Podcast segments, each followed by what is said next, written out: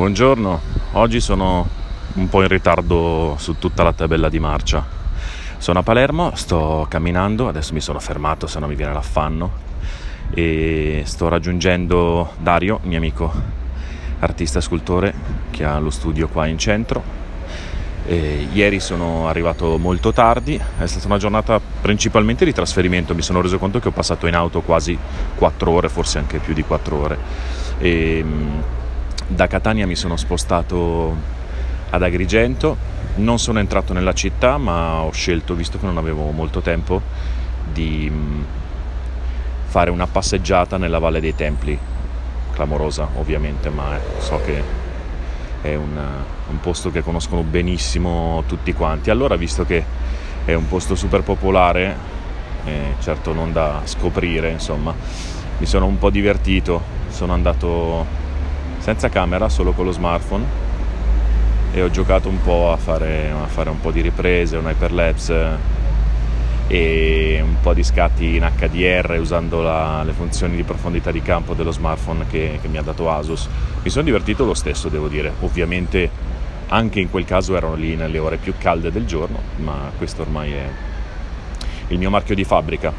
Eh, poi mi sono spostato a Menfi a Menfi non c'è moltissimo, eh, ma c'è una persona, una persona speciale. Eh, lui si chiama John Peter Sloan ed è l'unico, diciamo, personaggio famoso che ho incontrato in questo viaggio per scelta, perché, mh, mm, perché non volevo, come dire, fare il giro dei famosi o sfruttare anche la loro visibilità.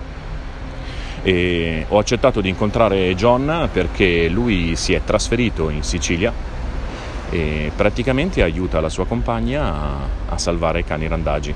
In Sicilia il fenomeno del randagismo è diffusissimo come in molta parte del sud e, e quindi le persone si autogestiscono, si organizzano e loro hanno questa, questa villa che hanno adibito a stallo per attualmente penso una ventina di cani, sono bellissimi, ce ne sono alcuni che sono favolosi e la star del momento è Rocky, un cucciolino piccolissimo a cui probabilmente o con un calcio o con una bastonata hanno, hanno rotto la mascella, la mandibola, chiedo scusa, e, e praticamente non riusciva, quando l'hanno trovato non riusciva, non riusciva nemmeno quasi a respirare.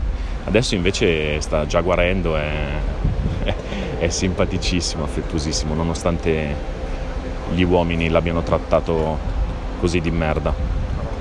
E, e, quindi ho chiacchierato un po' con John, è stata una chiacchierata molto, molto spontanea, con riprese alla Blair Witch, come dice lui.